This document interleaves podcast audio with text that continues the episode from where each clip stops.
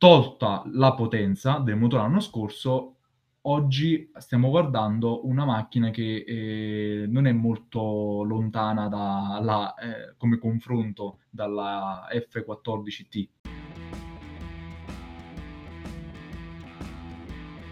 Amici di F1 in Podcast, bentornati in questo nuovo episodio. Questo sarà il primo effettivo episodio di Dopo GP del nostro podcast. Io sono Alessio Arcidiacono, come sempre con me stasera ci sono Tommaso Magrini, ciao Tommaso.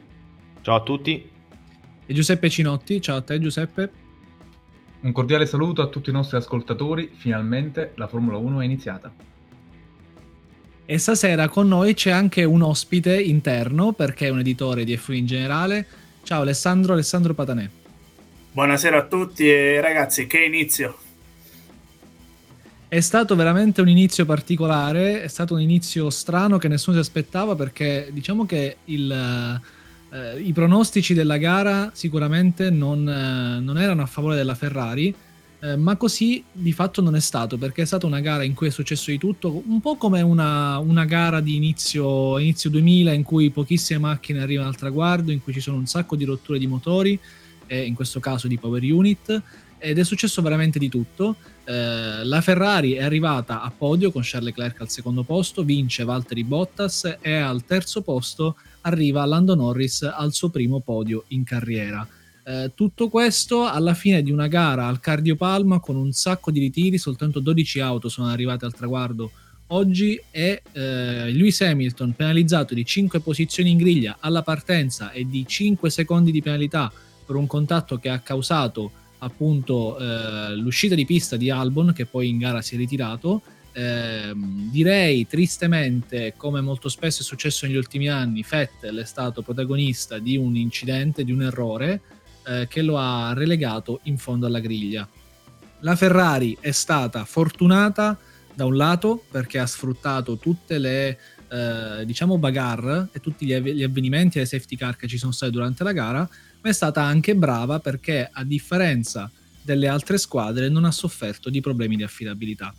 Ora, visto che abbiamo fatto questo veloce recap di quello che è successo, sicuramente chi ci sta ascoltando la gara l'avrà vista, lascio la parola a voi Ditemi qual è la vostra, la cosa che avete preferito di più della gara, quello che vi è sembrato più bello, oltre chiaramente alla bellezza di rivedere finalmente in pista la Formula 1. Ditemi voi.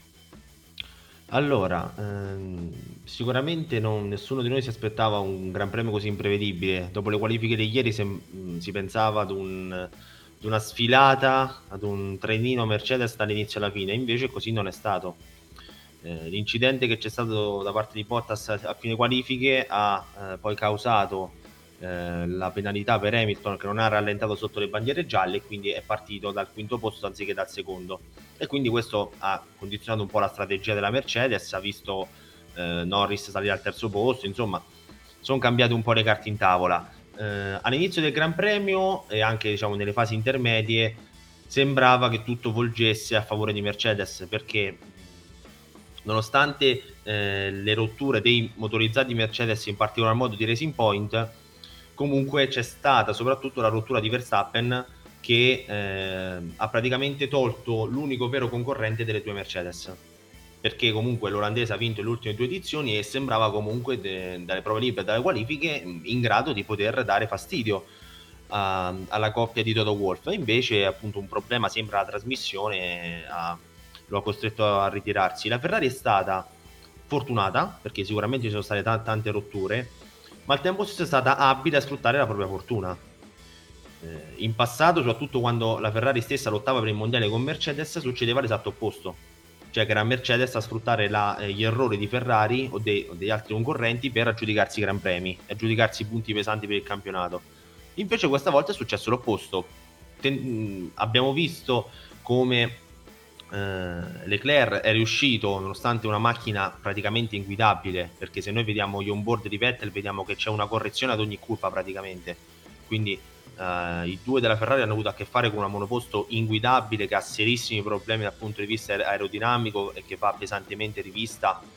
Tra l'altro si parla anche di, un, um, di nuovi aggiornamenti già subito nel prossimo Gran Premio, perché evidentemente si sono resi conto che di questo passo non si può assolutamente continuare mi sono molto molto divertito. penso come tutti quanti voi. L'impre- l'imprevedibilità, soprattutto degli, ultimi giri, mi ha un po' dire, risollevato proprio perché eh, le aspettative a inizio weekend erano quelle di, un, di, una gara monotona e dominata, invece così non è stato. Ci sono stati errori da parte di Hamilton, che non è da, non, non è da lui diciamo, fare un weekend così pieno di errori, eh, e Bottas è stato anche bravo a non fare questi errori e a stare lontano dai guai, esattamente come per esempio ha fatto Leclerc che poi ci ha deliziato con un sorpasso su Perez.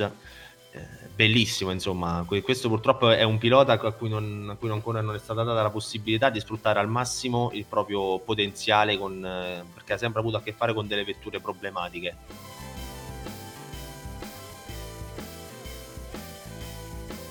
Ma guarda, Alessio, è stata sicuramente una gara ad altri tempi, eh, perché davvero da tantissimo tempo non vedevamo così tante rotture. E forse quello che dicevamo nelle scorse puntate di F1 in podcast è quello che ci diceva anche Fabiano Mandone si è un po' avverato, perché forse tutti questi problemi sono stati creati dal grande calore eh, che c'era in pista che ha surriscaldato le power unit, anche se eh, forse c'era un po' troppo ruggine, troppa ruggine e questo stop così lungo ha creato forse dei seri problemi a, ai meccanici e ai motoristi che si sono quasi trovati sprovvisti no? un po' di fronte a questi problemi. Però eh, diciamo che un fattore determinante della gara, oltre ai problemi di affidabilità, è stato continuamente l'ingresso della, della, della safety car che ha compattato il gruppo e ha salvato, ha salvato, ribadiamo questo concetto, la Ferrari. Perché ripartendo da zero più volte la Ferrari che aveva accumulato 30 secondi dopo 30 giri, perché ha perso, perdeva un secondo al giro, si è trovata sempre lì lì, lì eh, quinta, sesta attaccata agli altri. Certo che ehm, il grande sconfitto di questa gara è senza dubbio Lewis Hamilton, perché Hamilton è arrivato in Austria eh, convinto di poter dominare, convinto di poter vincere questa gara, convinto anche di fare la pole. E forse Hamilton eh, distratto probabilmente da altre situazioni, ecco, vedi le proteste, eh, è, è, andato forse troppo sicuro di sé e quindi troppo sicuro di poter fare bene e poi alla fine ha sbagliato e ha sbagliato in qualifica perché quello è un errore. È un errore sicuramente non da un sei volte campione del mondo. E poi eh, il secondo errore beh, è quello del track limits sempre il sabato quello della domenica io non lo considererei un vero e proprio errore di Hamilton, mh, mm, perché alla fine eh, era in gara con Albon e quindi ci può stare che il contatto.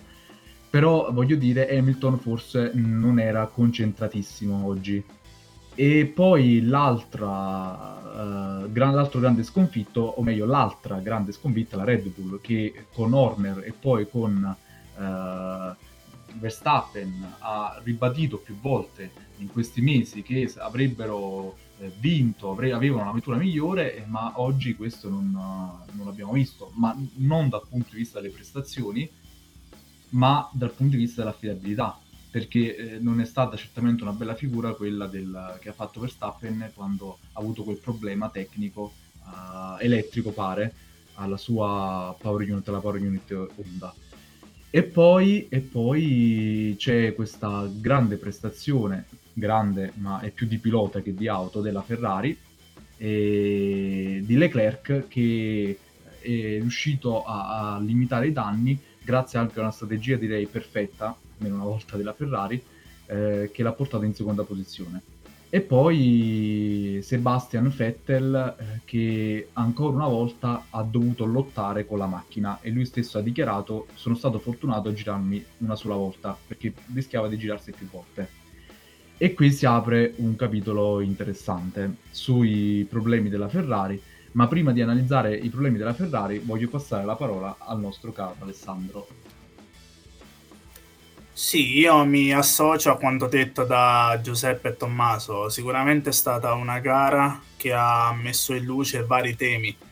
E la grande sconfitta di oggi è sicuramente la Red Bull. Era la squadra che è arrivata in Austria con alte aspettative eh, anche perché è uno dei team che di più ha lavorato durante l'inverno per eh, cercare di eh, essere la rivale principale della Mercedes e comunque oggi torna a casa con zero punti.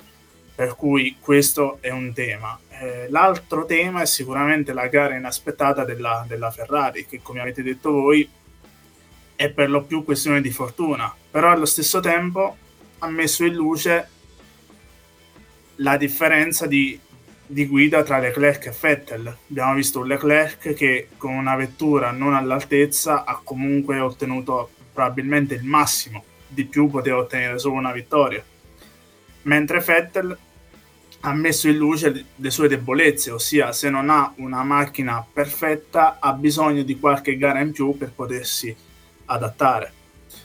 Chiaramente eh, il problema che oggi è venuto a galla è l'affidabilità. Mercedes ha mostrato probabilmente uno dei pochi lati deboli, ossia i clienti hanno comunque sofferto le elevate temperature e quindi verso la fine della gara sono stati costretti a tenere giù di potenza e questo ha avvantaggiato la Ferrari grazie anche alle varie safety car. Allora, io sintetizzerei tutta la gara di oggi con il classico detto italiano chi va piano va sano e va lontano. Perché? Cosa abbiamo visto sostanzialmente? Motori potentissimi, o meglio, molto più potenti di quello che è ad oggi la Unit Ferrari, squagliarsi e sciogliersi totalmente sotto il sole dell'Austria mo- due motori Mercedes sono andati eh, perduti, la power unit di Stroll, la power unit di Russell, eh, Ricciardo si è dovuto ritirare, entrambe le auto eh, motorizzate Honda della Red Bull si sono dovute ritirare, certo probabilmente de- i problemi della Red Bull non sono stati di natura prettamente di power unit, c'è stato un problema alla trasmissione per, per Verstappen, al cambio della trasmissione, un problema elettronico per quanto riguarda Albon, ma di fatto gli unici motori, paradossalmente, che non hanno avuto problemi sono stati quelli Ferrari. C'è da dire che i motorizzati Ferrari andavano parecchio lenti, ma andavano parecchio lenti, però almeno non hanno avuto problemi. O meglio, c'è stato un ritiro per quanto riguarda l'Alfa Romeo, ma non per questioni di, di, di motore, e questo credo che sia stato il ritiro più grave di tutta la gara, perché un avvenimento del genere non dovrebbe succedere mai. Una ruota impazzita che si stacca ricordiamo dalla vettura di Kimi Raikkonen alla fine della, della, della, corsa, non è per nulla una cosa positiva e penso proprio che arriverà una grande multa all'Alfa Romeo per questo. Poi si sono ritirate entrambe le Haas, ma non per motivi di motore, ma perché la Haas non si capisce perché, questa è una cosa che sinceramente mi sto chiedendo da 4 anni, ha ogni anno sistematicamente problemi freni. Non si capisce perché, ma sostanzialmente quasi ogni anno, soprattutto Grosjean, soffre questi tipi di problemi. Ma alla, in fin dei conti quello che stavo dicendo all'inizio è effettivamente il motore Ferrari è lento sia della Ferrari che dei team clienti perché è lo stesso motore ma almeno non soffre di affidabilità. Ecco probabilmente una cosa fa particolarmente tristezza non soltanto per la Ferrari ma anche per i team clienti perché la Ferrari è palese che soffre di problemi di aerodinamica ma magari il telaio Haas o il telaio Alfa Romeo forse a livello di aerodinamica sarebbero anche più performanti, ma vengono però eh, penalizzati gra- in maniera molto pesante dalla Power Unit Ferrari. Queste sono delle cose che in Ferrari, come ha detto giustamente Tommaso prima, stanno valutando, stanno analizzando. Non è chiaro se effettivamente potranno portare effettivi sviluppi alla Power Unit perché comunque le componenti sono state congelate, quindi probabilmente lo sviluppo che andrà in, a toccare la Ferrari, quello che andrà a prevedere la Ferrari, non si sa se dal prossimo Gran Premio, che ricordo per chi non lo sappia, si correrà sempre sul circuito dello Spielberg, ehm, ma mh, probabilmente appunto gli sviluppi saranno più sul lato aerodinamica eh, che sul lato power unit, proprio per questo discorso, proprio perché probabilmente le power unit non si possono toccare, o meglio, se, si, se riusciranno in qualche modo a toccarle non sarà sicuramente uno step molto, molto diverso da quello di oggi.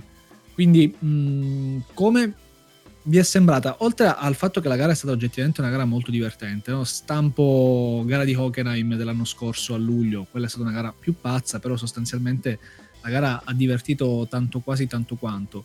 Ehm, come la vedete la situazione? A me mi interessa sapere da voi come la vedete la situazione da Red Bull, perché la Red Bull è stata veramente la, la scuderia che più eh, si è sentita di avere già un piede nel, con, con, il titolo, un piede nel titolo, ma poi di fatto ha collezionato un doppio zero. E questo in un campionato che tendenzialmente è corto, o meglio, più corto rispetto agli altri anni, partire con un doppio zero eh, è già una grande penalità, considerando che già la Ferrari, che partiva con dei pronostici tremendi, è già parecchio avanti alla, alla Red Bull in campionato. Poi magari dalla prossima gara non sarà più così, perché ogni gara è una gara a sé stante, pur correndosi nello stesso, nello stesso circuito, però vedremo. Come lo vedete voi? Allora, bisognava innanzitutto capire la natura dei problemi che ha avuto Red Bull, perché se Verstappen mh, mm, sembra che, il, che, abbia avuto un problema al cambio o comunque la parte elettrica, eh, invece Albon comunque ha subito il contatto con Hamilton, insomma la, la, sua gara è stata fortemente penalizzata, dopodiché ci sono stati comunque altri problemi tecnici per la sua monoposto.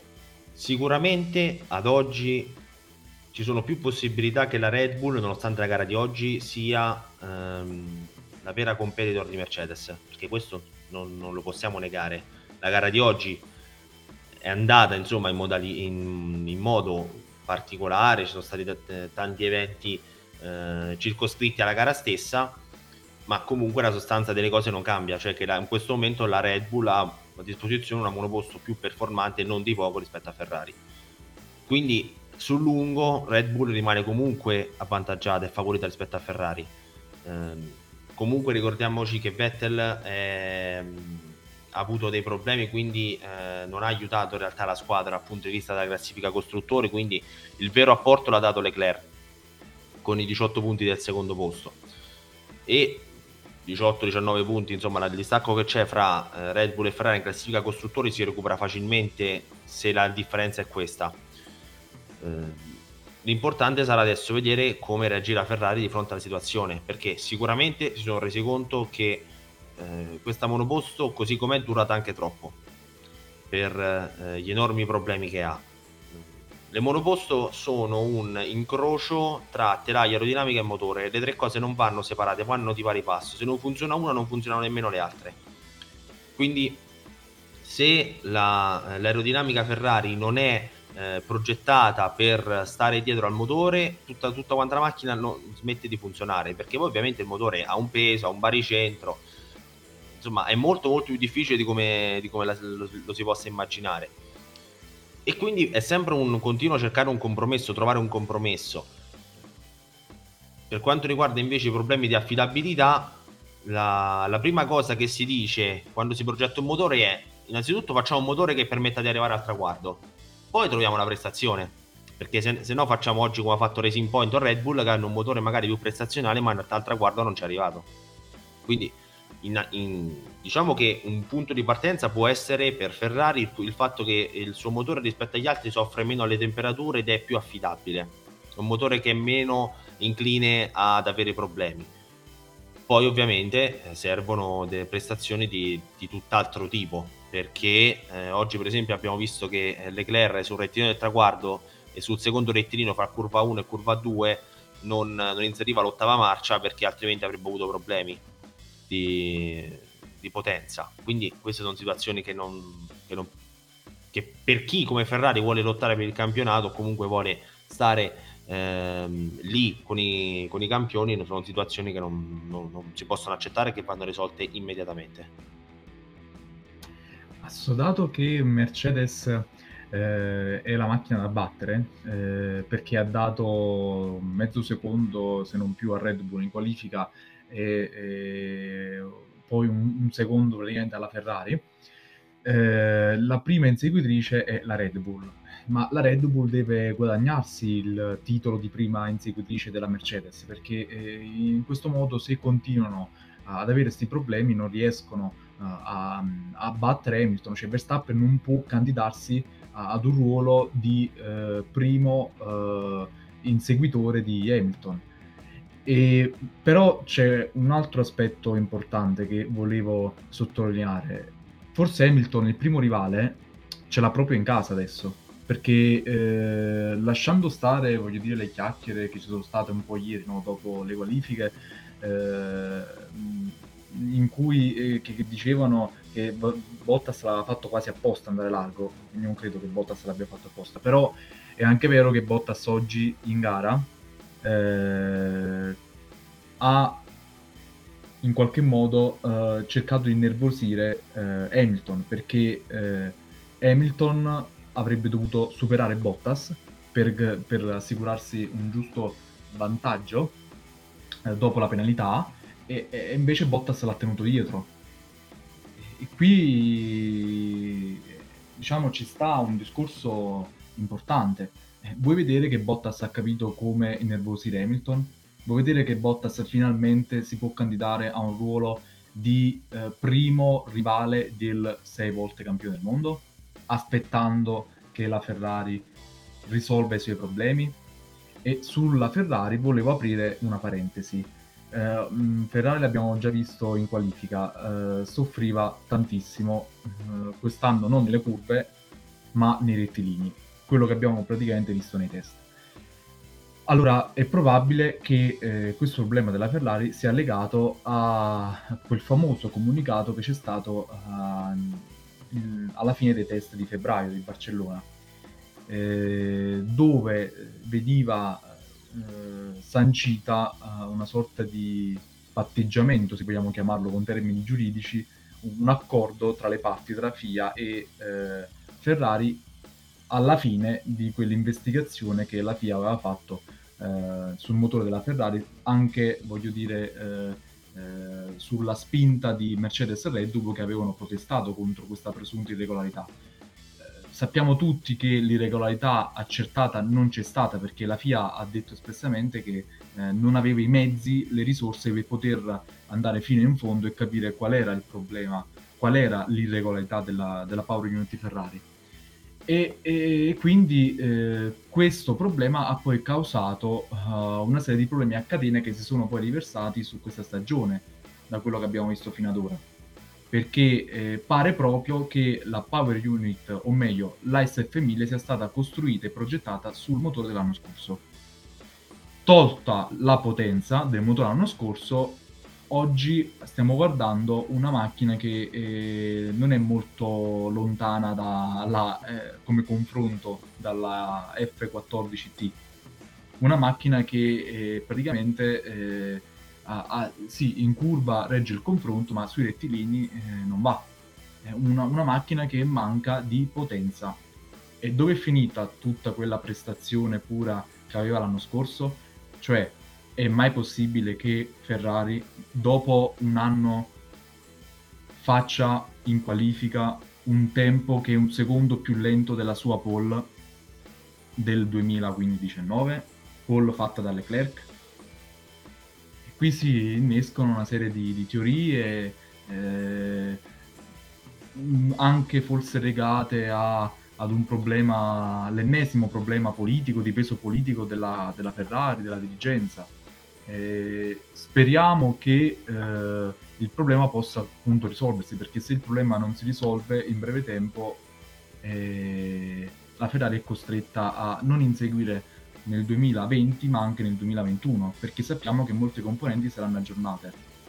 E ci auguriamo che vengano spesi già dei gettoni per recuperare questa prestazione eh, dal punto di vista del motore, se eh, il problema effettivamente è legato alla power unit poi c'è chi dice che i problemi sono eh, è legato anche ad un problema, diciamo, prettamente aerodinamico, eh, di efficienza, ma lì possiamo confidare nella preparazione degli ingegneri Ferrari che comunque sanno come intervenire sotto questo punto di vista, anche con il supporto di Simone Resta che è tornato uh, in Ferrari. Quindi su quello io non sarei molto preoccupato da appassionato, da tifoso ma sarei molto più preoccupato se dovesse essere questa uh, la prestazione della Power Unit per tutta la stagione. Ritornando al discorso Bull, c'è da dire che il vero assente di oggi è stato Max Verstappen, ossia non sappiamo effettivamente il potenziale della sua vettura in gara. Guardando invece alla gara di Albon, possiamo comunque dire che è sicuramente un team da tenere d'occhio perché fino al contatto con Hamilton era lì per giocarsi il terzo gradino del podio o addirittura qualcosa in più. Per cui eh, è sicuramente il primo rivale della Mercedes come stanno attualmente le cose, perché poi chiaramente bisogna attendere gli sviluppi che Ferrari porterà, se non dall'Ungheria, dalla prossima gara e vedere se si riesce a limare quel gap che attualmente dalle prestazioni che abbiamo visto sembra essere intorno ai 6-7 decimi a giro. Per cui finché la Ferrari non proverà a risolvere, diciamo, a tappare qualche buco in questa stagione, è l'avversaria numero uno. E a proposito della Ferrari, eh, io vorrei fare mh, diciamo, un discorso anche un po' più di fantasticherie, dal momento che si tratta di una stagione in cui bisogna difendersi in qualche modo, io proverei anche a sperimentare qualcosa in ottica 2021, dal momento che le vetture saranno queste anche per l'anno prossimo, per cui perché no, utilizzare magari queste gare anche per testare delle cose che poi verranno utilizzate nell'anno prossimo e portarsi avanti con lo sviluppo. Dal momento che come stanno le cose non possiamo giocarci il titolo. Beh, eh, sicuramente questa analisi è sicuramente interessante. Bisognerà vedere se effettivamente la Ferrari o comunque tutti i team saranno messi nelle condizioni di poter sperimentare qualcosa all'interno dei limiti del regolamento. Eh, perché come abbiamo visto, e qua mi ricollego al discorso che faceva prima Giuseppe, probabilmente eh, la Ferrari ha peccato nel 2019 di una diciamo, progettazione del motore non proprio entro i limiti del regolamento. E questa è una cosa che dispiace per quello che poi è divenuta la, la Ferrari di, di, oggi. Perché la Ferrari di oggi, come ha detto Giuseppe prima, è fatta ad immagine e somiglianza della Ferrari dell'anno scorso, però con il motore molto meno performante. Dico, questo dispiace perché, perché se voi analizzate, eh, e qui ci rientra anche il discorso politico, eh, la Mercedes, il comportamento della Mercedes con la FIA, la Mercedes cosa fa? Ogni volta che, eh, che fa qualcosa che è borderline, che è i limiti... I cerchi forati. esatto, i cerchi forati, uh, il DAS, uh, qualsiasi altra componente che noi semplicemente magari non sappiamo, lo dice, lo comunica alla FIA. E comunicando alla FIA dice noi vogliamo fare questa cosa così, secondo voi va bene? E la FIA magari dice no, così non va bene, allora noi la facciamo in questo modo comunque si fa dare delle direzioni da parte della federazione, in modo tale che non solo può eh, aggirare in maniera legale il regolamento, ma poi si, può, si mostra nei confronti della FIA come una macchina e come un team che rispetta le regole, cosa che la Ferrari probabilmente non ha fatto. Se la Ferrari l'anno scorso fosse andata alla FIA e avesse detto guardate noi vogliamo fare questa cosa in questo modo, la FIA magari avrebbe detto no, ma probabilmente avrebbero trovato il modo di farle in un altro modo più legale e ad oggi staremmo raccontando una Ferrari diversa. Questo è quello che manca alla Ferrari. Alla Ferrari manca il peso politico, manca il prendersi le responsabilità. È quella cosa che nella Formula 1 è fondamentale perché io eh, sono sicuro e certo, conoscendo come tutti voi la storia della Formula 1 dagli anni 50 ad oggi, eh, e, e, sapendo che quasi tutti i team nella storia hanno, hanno fatto qualcosa che non era esattamente legale, eh, io sono sicuro che eh, la Ferrari ha le capacità di poter fare così, ma non lo fa perché probabilmente è ancora in una fase di riorganizzazione di personale, di ingegneri, eh, di, di, capi, di, di amministratori delegati che non la rende esattamente una macchina ben armoniosa e oleata come dovrebbe essere e come effettivamente è la Mercedes. Detto questo, eh, io pure ritengo chiaramente come voi, eh, come tutti, che la Red Bull sia la prima eh, inseguitrice della Mercedes. Oggi non è stato così per motivi differenti, ma chiaramente eh, oggi abbiamo assistito al Gran Premio d'Austria. L'anno scorso il Gran Premio d'Austria era quasi a metà stagione, o più o meno. Eh, oggi il Premio d'Austria è stato il primo Premio della stagione, quindi è un po' come trovarsi in Australia. Molte macchine hanno peccato di, di affidabilità per problemi di gioventù, perché non, ric- non, non dimentichiamoci che comunque la FIA ha imposto il blocco e la chiusura di tutte le, le scuderie, di, tutti, di, tutte le fabbriche durante tutto il periodo del lockdown. Quindi nessuno ha potuto effettivamente mettere mano, o meglio, si pensa che nessuno abbia voluto mettere mano alla, alle vetture. Quindi le vetture sono tendenzialmente quelle che erano in Australia. E quindi oggi hanno, hanno, hanno avuto determinati problemi che probabilmente avrebbero anche avuto in Australia. Forse sarebbero arrivati in Australia molte più macchine di oggi perché in Australia non c'è sicuramente la temperatura che, che c'era oggi in Austria. Però mh, sostanzialmente penso che questi siano difetti di gioventù delle vetture che poi già dalla prossima gara verranno colmate. E questo è preoccupante, perché se la Ferrari, vista da un ferrarista, vista da un, da un tifoso, non, ri- non riuscisse a portare degli aggiornamenti tali da coprire anche in minima parte il gap, mentre le altre sì, perché magari le altre capiscono in una settimana dove andare a colpire, dove andare a toccare, cosa sistemare, e allora la gara di oggi non si potrebbe ripresentare più, perché probabilmente, e questo è, penso sia plausibile, io credo che eh, il Gran Premio d'Austria numero 2, il campione della Stiria di domenica prossima, non vedrà tutti questi ritiri. Non vedendo tutti questi ritiri, bisognerà capire dove si posizionerà la Ferrari. Ora, eh, so che Tommaso voleva prendere poi la parola. Io volevo fare un, um, un, un recap di quello che è successo un po' oggi, portando quelli che sono state per tutti voi le cose che vi sono piaciute e le cose che non vi sono piaciute.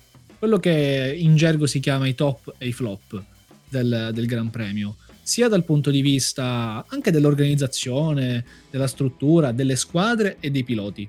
Tutto quello che gli passa in testa, quello che è piaciuto e quello che non vi è piaciuto. Allora, chiaramente tra le, diciamo, tra le cose che hanno fatto piacere è vedere comunque la Formula 1 che dopo un sacrosanto periodo di, di stop forzato è, è ripartita. C'è stata un'organizzazione maniacale de, dell'intero circus che praticamente è come se fosse rinchiuso in una bolla eh, un po' come avviene con gli altri sport che comunque in questo periodo stanno, sono ripartiti e stanno continuando, stanno magari anche finendo il loro lavoro. La, la federazione ha lavorato molto bene per, per garantire comunque eh, un determinato numero di, eh, di, membri per squadra, ha comunque fatto un, un lavoro certosino che ha permesso appunto di far sì che ci fossero, che ci fossero i Gran Premi, perché se la federazione non, non si fosse impuntata, tutti questi, tut, la possibilità di vedere oggi il Gran Premio non, non, non ce l'avremmo avuta. Eh, tra, tra, i flop ovviamente c'è il discorso delle affidabilità delle, delle monoposto, che chiaramente come hai detto tu probabilmente è un errore di gioventù, e eh, le prestazioni della, della, Ferrari stessa. Guarda, eh, i, il problema alle, alle, macchine sono secondo te più un flop o più un top? Perché sinceramente io sono indeciso. Dal punto di vista dello spettacolo forse sono un top. Allora, guarda, il, diciamo che sono un top se tu lo vedi da esterno come, come eh, persona che vuole vedere un certo spettacolo e eh, diciamo vuole comunque che ci sia sempre questo dubbio se la monoposto o meno arriverà al traguardo sono tra virgolette invece un flop per chi per esempio con la federazione eh, vuole dei, dei, motori super affidabili che sono in grado di fare 7-8 gran premi consecutivi quindi quello chiaramente è un eh, diciamo no, non è una cosa buona per chi ha stilato i regolamenti. Poi guarda una, un'ultima cosa su Ferrari e poi mi passo la parola, poi passo la parola a Giuseppe. Una monoposto è lo specchio della squadra che la costruisce nel senso che se la squadra è organizzata, costruita a, a modo, ognuno lavora dove, dove, può rendere meglio e tutto il resto, se le cose stanno così, allora la monoposto va. Perché la, eh, un lavoro, lavoro organizzato bene paga sempre. Abbiamo visto infatti con la Williams, dove ci sono stati negli ultimi due o tre anni, eh, c'è stata quasi di, si parlava di un, una specie di anarchia all'interno del team, come la monoposto, infatti, eh, fosse un completo disastro. Invece Mercedes, che ha comunque cambiato, cambiato ingegnere di spicco, ha comunque fatto dei cambiamenti all'interno della squadra, nonostante questo l'organizzazione precisa e puntuale della, della scuderia di, di Brackley ha fatto sì che comunque le, le prestazioni fossero sempre al top del, del, delle loro possibilità. Quindi se c'è una cosa che comunque ogni giorno impariamo, ogni giorno di Formula 1 impariamo sempre di più, è che l'organizzazione permette, di fronte a situazioni eccezionali come quella che è appunto la situazione del coronavirus, l'organizzazione permette di comunque organizzare eventi sportivi con, con anche con numeri elevati di persone e permette comunque di eh, portare in pista una monoposto molto molto eh, aff- potente, veloce, come per esempio ha fatto Mercedes, e anche Racing Point, anche se comunque per la, quanto riguarda la scuderia di, di Lorenz Stroll c'è un discorso eh, a parte da fare che voi sapete benissimo.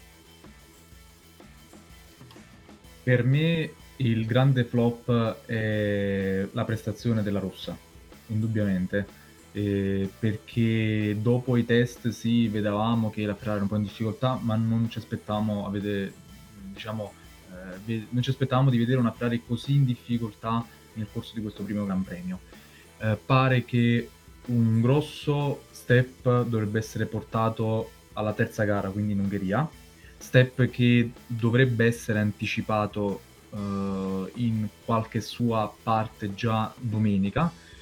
E quindi io volevo a questo punto ricollegarmi al discorso del presunto accordo FIA-Ferrari, perché se l'accordo doveva portare un vantaggio anche alla Ferrari per evitare di penalizzarla, eccetera, eccetera, allora Ferrari eh, può anche aver pensato di, eh, avere, di sostituire ecco, questa arma segreta con un'altra arma segreta che forse ci avrà pronta in Ungheria. Parlo di arma segreta perché sappiamo che ci sono no, i vari trucchi no, nelle varie monoposti Formula 1, quindi mi auguro che a questo punto abbia eh, tamponato per adesso e quindi ovviato a quel problema della, diciamo, legato alla prestazione del, della, della, della, della, Power Unit. Oppure eh, quando c'è stata quella, quella, quella, quel comunicato, diciamo, in seguito a quell'accordo potrebbe anche essere che Ferrari abbia ragionato, vabbè, io sacrifico la stagione 2020 per poi portarmi al 2021 con le regole nuove, con il monoposto nuove. Tutti i piani poi a questo punto sono stati vanificati dal coronavirus, perché sappiamo che nel 2021 non ci sarà l'introduzione delle nuove regole, ma ci sarà, uh, diciamo, uh, la conferma degli stessi regolamenti e quindi vedremo le stesse macchine. Io mi auguro per il bene della Ferrari, per la sua storia, per il suo prestigio, che eh, risolvano questi problemi il più presto possibile e quindi vedremo già in Ungheria una Ferrari più vicina e quindi, come diceva, eh, come diceva Binotto nell'intervista, eh, distaccarsi dal gruppo Racing Point, Renault, eh, McLaren e almeno portarsi a ridosso della Red Bull. Perché attenzione, oggi Racing Point soprattutto Racing Point, è avanti alla Ferrari. Vuoi perché la copia della Mercedes, vuoi perché è quasi uguale alla Mercedes l'anno scorso, però Racing Point oggi è avanti, sia in qualifica che sulla prestazione di gara.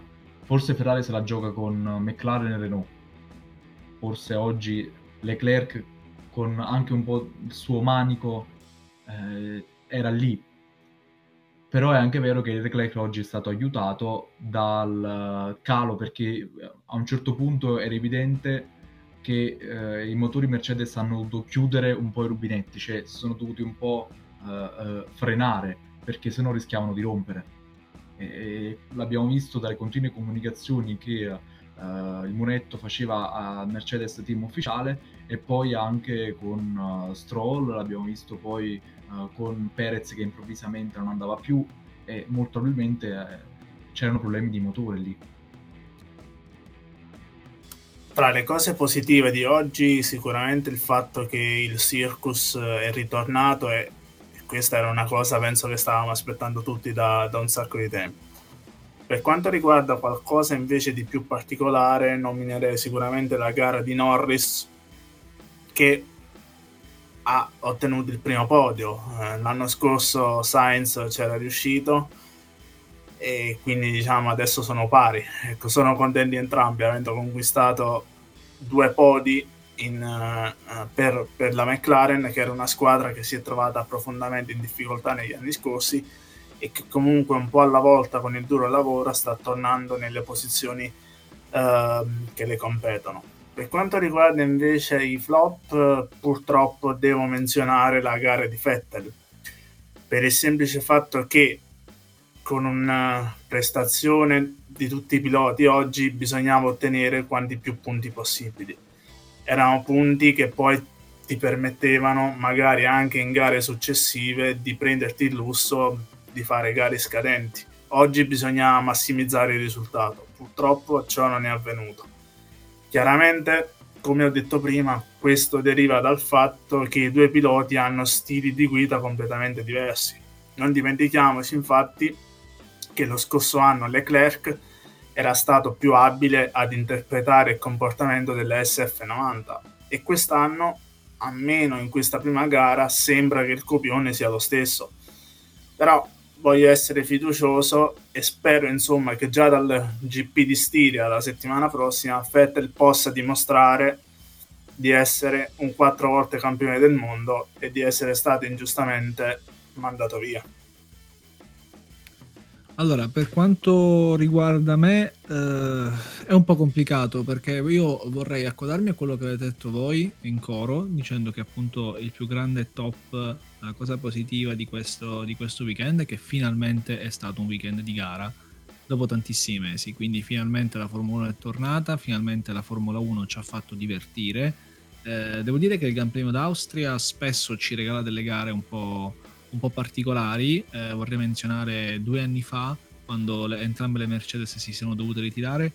Ehm, però dico, la cosa che eh, oltre a questo, oltre alla, alla, alla positività, alla bellezza di, di, del ritorno della, della, Formula 1, un ritorno in grande stile, divertente. La Formula 1 ha saputo eh, ritornare, come ha detto Tommaso prima, costruendo un, un circus bolla, circus chiuso in cui eh, sostanzialmente eh, si, si, si, spera che non possa appunto succedere nulla di, eh, di, di, grave o di brutto che possa appunto pregiudicare le prossime gare. Tra i più grandi flop, io direi in generale eh, la prestazione della Ferrari chiaramente è un grosso flop Uh, ora, se qualcuno di, degli ascoltatori ci sta ascoltando e sa come è andata la gara senza averla vista, dice: Ma come la Ferrari è arrivata a podio? Sì, ok, la Ferrari è arrivata a podio, ma perché davanti c'è stata un'ecatombe. Uh, senza tutte le safety car, senza tutti i ritiri, come abbiamo detto, la Ferrari non sarebbe mai arrivata a podio. Uh, pur con una grande guida di Leclerc che ha saputo ancora una volta interpretare al meglio la, la, l'auto che gli è stata data eh, ma in generale direi che il più grande flop della giornata, purtroppo, è stata un po' l'immagine dell'Italia nel motorsport in generale.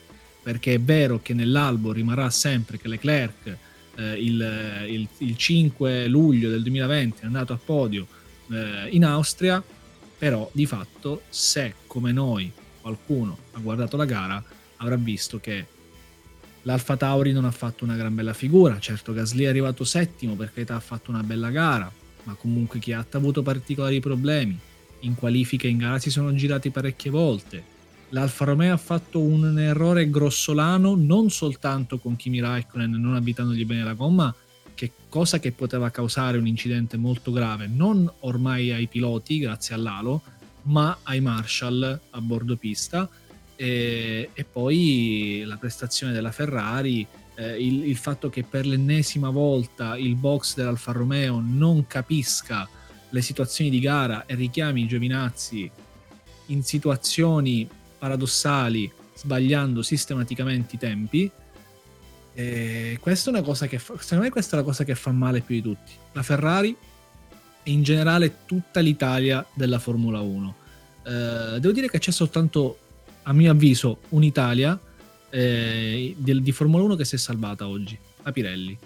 Oggi non abbiamo avuto problemi di degrado gomme, non ci sono stati particolari blister, non ci sono stati desciappamenti delle gomme improvvisi, eh, quindi devo dire che quell'Italia ha funzionato, tutto il resto dell'Italia un po' meno. Voi che dite?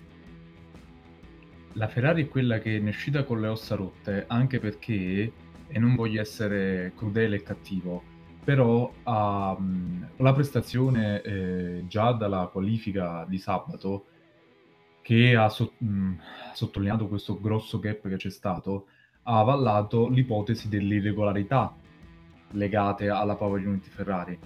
E quindi la Ferrari, eh, a detta di molti all'interno del paddock, eh, sembrava quasi essere stata eh, l'irregolare per eh, eccellenza in Formula 1.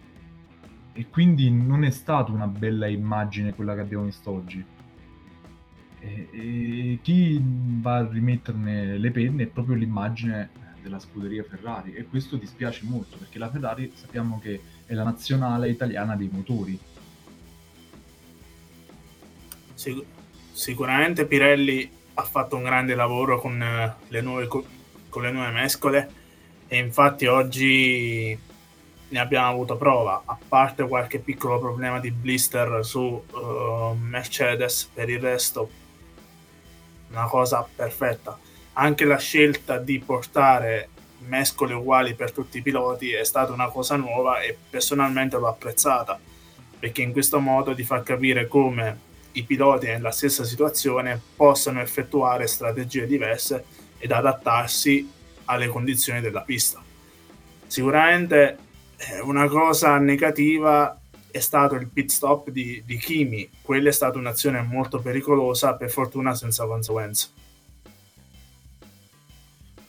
Adesso sinceramente se sia stato proprio eh, l'accordo tra, FIA e Ferrari a scatenare questo crollo di prestazioni non lo sappiamo, anche perché ehm, non sappiamo, non sappiamo se, se nulla di quello che c'è scritto in quel documento, non, in quell'accordo, cioè non sappiamo se la federazione era arrivata alla conclusione era arrivata alla conclusione del fatto che il motore fosse illegale, non, non sappiamo nulla. Non sappiamo se è stata la Ferrari a fare un passo indietro, se è stata la federazione a forzare la Ferrari, no, ne siamo totalmente all'oscuro. Per cui possiamo fare solo ipotesi. Eh, infatti è, un, è, un'ipotesi il fatto che quell'accordo possa aver creato questo, questa mancanza di prestazione, ma al tempo stesso ehm, potrebbe anche darsi che quell'accordo eh, possa invece aver dato alla Ferrari la possibilità di capire meglio eh, i margini regolamentari per portare poi in futuro delle soluzioni ancora più innovative, ancora più spinte, però se, questa volta senza il dubbio dell'irregolarità o meno. Il discorso è questo, qualunque soluzione particolarmente innovativa viene sempre mh, mm, eh, vista con, eh, con sospetto. I, I, fori sui cerchioni della Mercedes, il DAS Mercedes, ehm, praticamente negli ultimi anni tutto la Racing Point. Eh, esatto insomma qualunque, eh, qualunque innovazione particolare spinta crea dubbi e perplessità soprattutto perché questi, questi regolamenti ci sono ormai da diversi anni quindi eh, è difficile dopo uno sviluppo così ampio del monoposto trovare un lampo di genio però al tempo stesso eh, comunque finché la federazione non annuncia ufficialmente che quella soluzione è illegale, per il momento noi, noi, non, sap- non, noi non, possiamo sapere altro. Possiamo fare, le, possiamo fare tu, possiamo insomma fare ragionamenti, possiamo eh, ragionarci sopra, ma finisce là. Certo, è possibile. E volevo dire soltanto questa cosa. Vai, vai. È anche possibile, infatti, che eh, Ferrari, per carità, abbia, si sia magari accorta che la propria Power Unit dell'anno scorso avrebbe causato a lungo andare problemi di affidabilità e che magari abbia tirato un po' i remi in barca progettando una Power Unit meno performante, facendo probabilmente un po' male i calcoli con il rapporto potenza-aerodinamica.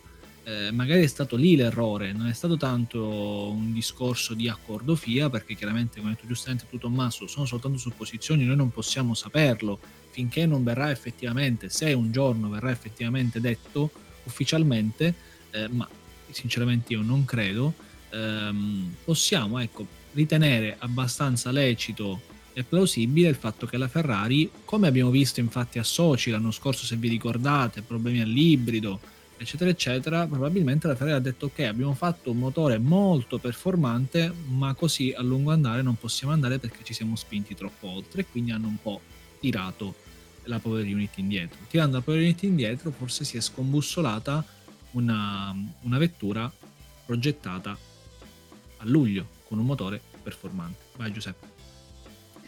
Eh, volevo ricollegarmi al discorso che facevi tu Alessio eh, prima in merito al, all'approccio che Mercedes ha nei confronti della FIA quando deve portare una novità che sa che è un po' borderline Ferrari non l'ha fatto fino adesso, almeno da quello che noi sappiamo. Ma forse Ferrari non lo fa perché eh, remore di quello che è accaduto un po' di anni fa, nel 2007, con la Spy Story. forse essendo scottata, eh, rimanendo scottata no? da, da, da, quello che accadde lì con la McLaren, eh, negli anni ha imparato a essere un po' più rigida, un po' più chiusa, un po' più riservata. E, e però questo adesso sta, non sta pagando, questo adesso sta mettendo la difficoltà in, in netta crisi perché se vogliamo andare un po' indietro e, e arriviamo al 2018, il problema del motore, dell'illegalità del motore della Ferrari, che parecchi team lo dicevano, ma nasce, io lo ricordo abbastanza bene, e su questo credo di non sbagliarmi, nasce dal Gran Premio del Belgio del 2018, quando Vettel superò sul rettilineo del Kemmel uh, Lewis Hamilton. Vettel era staccato da Hamilton dopo la prima curva, prima del, dello Rouge eh, Redion era ancora staccato, c'era mh, terzo se non sbaglio Perez che gli stava quasi risucchiando la scia, dopo lo Rouge Redion Vettel era affiancato a Hamilton e io ricordo che Hamilton al termine della gara si avvicinò alla Ferrari eh, 2018 e incominciò a scutrarle. Da lì nelle interviste cominciò a ribadire che c'era un problema di regolarità, era impossibile che Ferrari riusciva a sprigionare tutta quella potenza eh, così devastante sui rettilini. Quindi voglio dire, questo problema è vecchio, eh, 2018, 2019 eh, sappiamo che Red Bull e poi anche Mercedes hanno fatto tantissimi reclami e fino a che 2020 siamo arrivati a quello che siamo arrivati. Per carità, sono sempre supposizioni, ma voglio ricordare anche un'altra cosa. Ferrari per dimostrare anche la sua regolarità, e questo lo disse Maurizio Riva bene, nel 2018 creò un sistema, un software per far facilitare il lavoro della FIA nel vedere, nel verificare se c'erano delle regolarità. Eh, qualcosa legato al flussometro e quindi lei creò un know-how, creò uh, qualcosa, un, un, accorgimento per poter far capire alla FIA, eh, guarda io non sto barando, è tutto regolare, ti aiuto nel, nel, capire che non sto barando. Quindi la Ferrari si era aperta no? A questo, uh, ai, ai, vari controlli, perché la FIA non riusciva a capirlo e la Ferrari si era interposta in questo senso um, alla federazione. Poi, vabbè, siamo arrivati ad oggi in cui è venuto fuori questo e ci auguriamo che eh, voglio dire, non sia legato a questo, perché se è legato a un problema di, di motore è chiaro che la situazione è drastica. Bene ragazzi, visto che dalla regia mi dicono che siamo andati un pochettino lunghi, se non volete aggiungere nulla, io concluderei l'episodio qui, è stato un po' più lungo del solito perché eh, mettetevi nei nostri panni, è iniziata la Formula 1, è stata la prima gara dopo tantissimi mesi di assenza, quindi avevamo voglia di parlare e di raccontare insieme a voi quello che era successo. Come sempre io eh, vi ringrazio, ringrazio per essere vista, per, essere, cioè, per averci ascoltato, per essere stati qui. Ringrazio Tommaso. Grazie a te. Grazie Giuseppe anche a te. Io ringrazio Tommaso e Alessio e ovviamente Alessandro e vi lascio con le condimeteo del Gran Premio di domenica prossima perché c'è un'altra probabilità di pioggia sia per sabato che domenica, forse domenica un po' più variabile, eh, piogge consistenti sullo Spilger, quindi potremo assistere a un grande, grande eh, scenario eh, di pioggia, quindi che potrebbe rimescolare eh, di nuovo le carte in campo, in, in circuito. Esatto, speriamo che piova a questo punto, perché se piove sullo Spielberg e se le macchine hanno problemi di affidabilità, lo spettacolo è garantito. Detto questo ringrazio anche Alessandro, grazie Alessandro per essere stato con noi, sicuramente in futuro eh, sarai di nuovo nostro ospite. Grazie a voi per l'invito, è stato un piacere chiacchierare di, di questi temi che per noi appassionati sono pane quotidiano. Esatto, sono pane quotidiano, noi amiamo chiacchierare di Formula 1 e infatti vi diamo appuntamento a martedì prossimo quando parleremo del secondo Gran Premio d'Austria, il Gran Premio della Stiria. Come sempre io vi invito a seguirci su tutti i nostri canali social, su Telegram, su Twitter, su Instagram per non perdervi nessuna nuova notizia e noi ci sentiamo martedì prossimo per parlare del Gran Premio di Austria numero 2. A presto.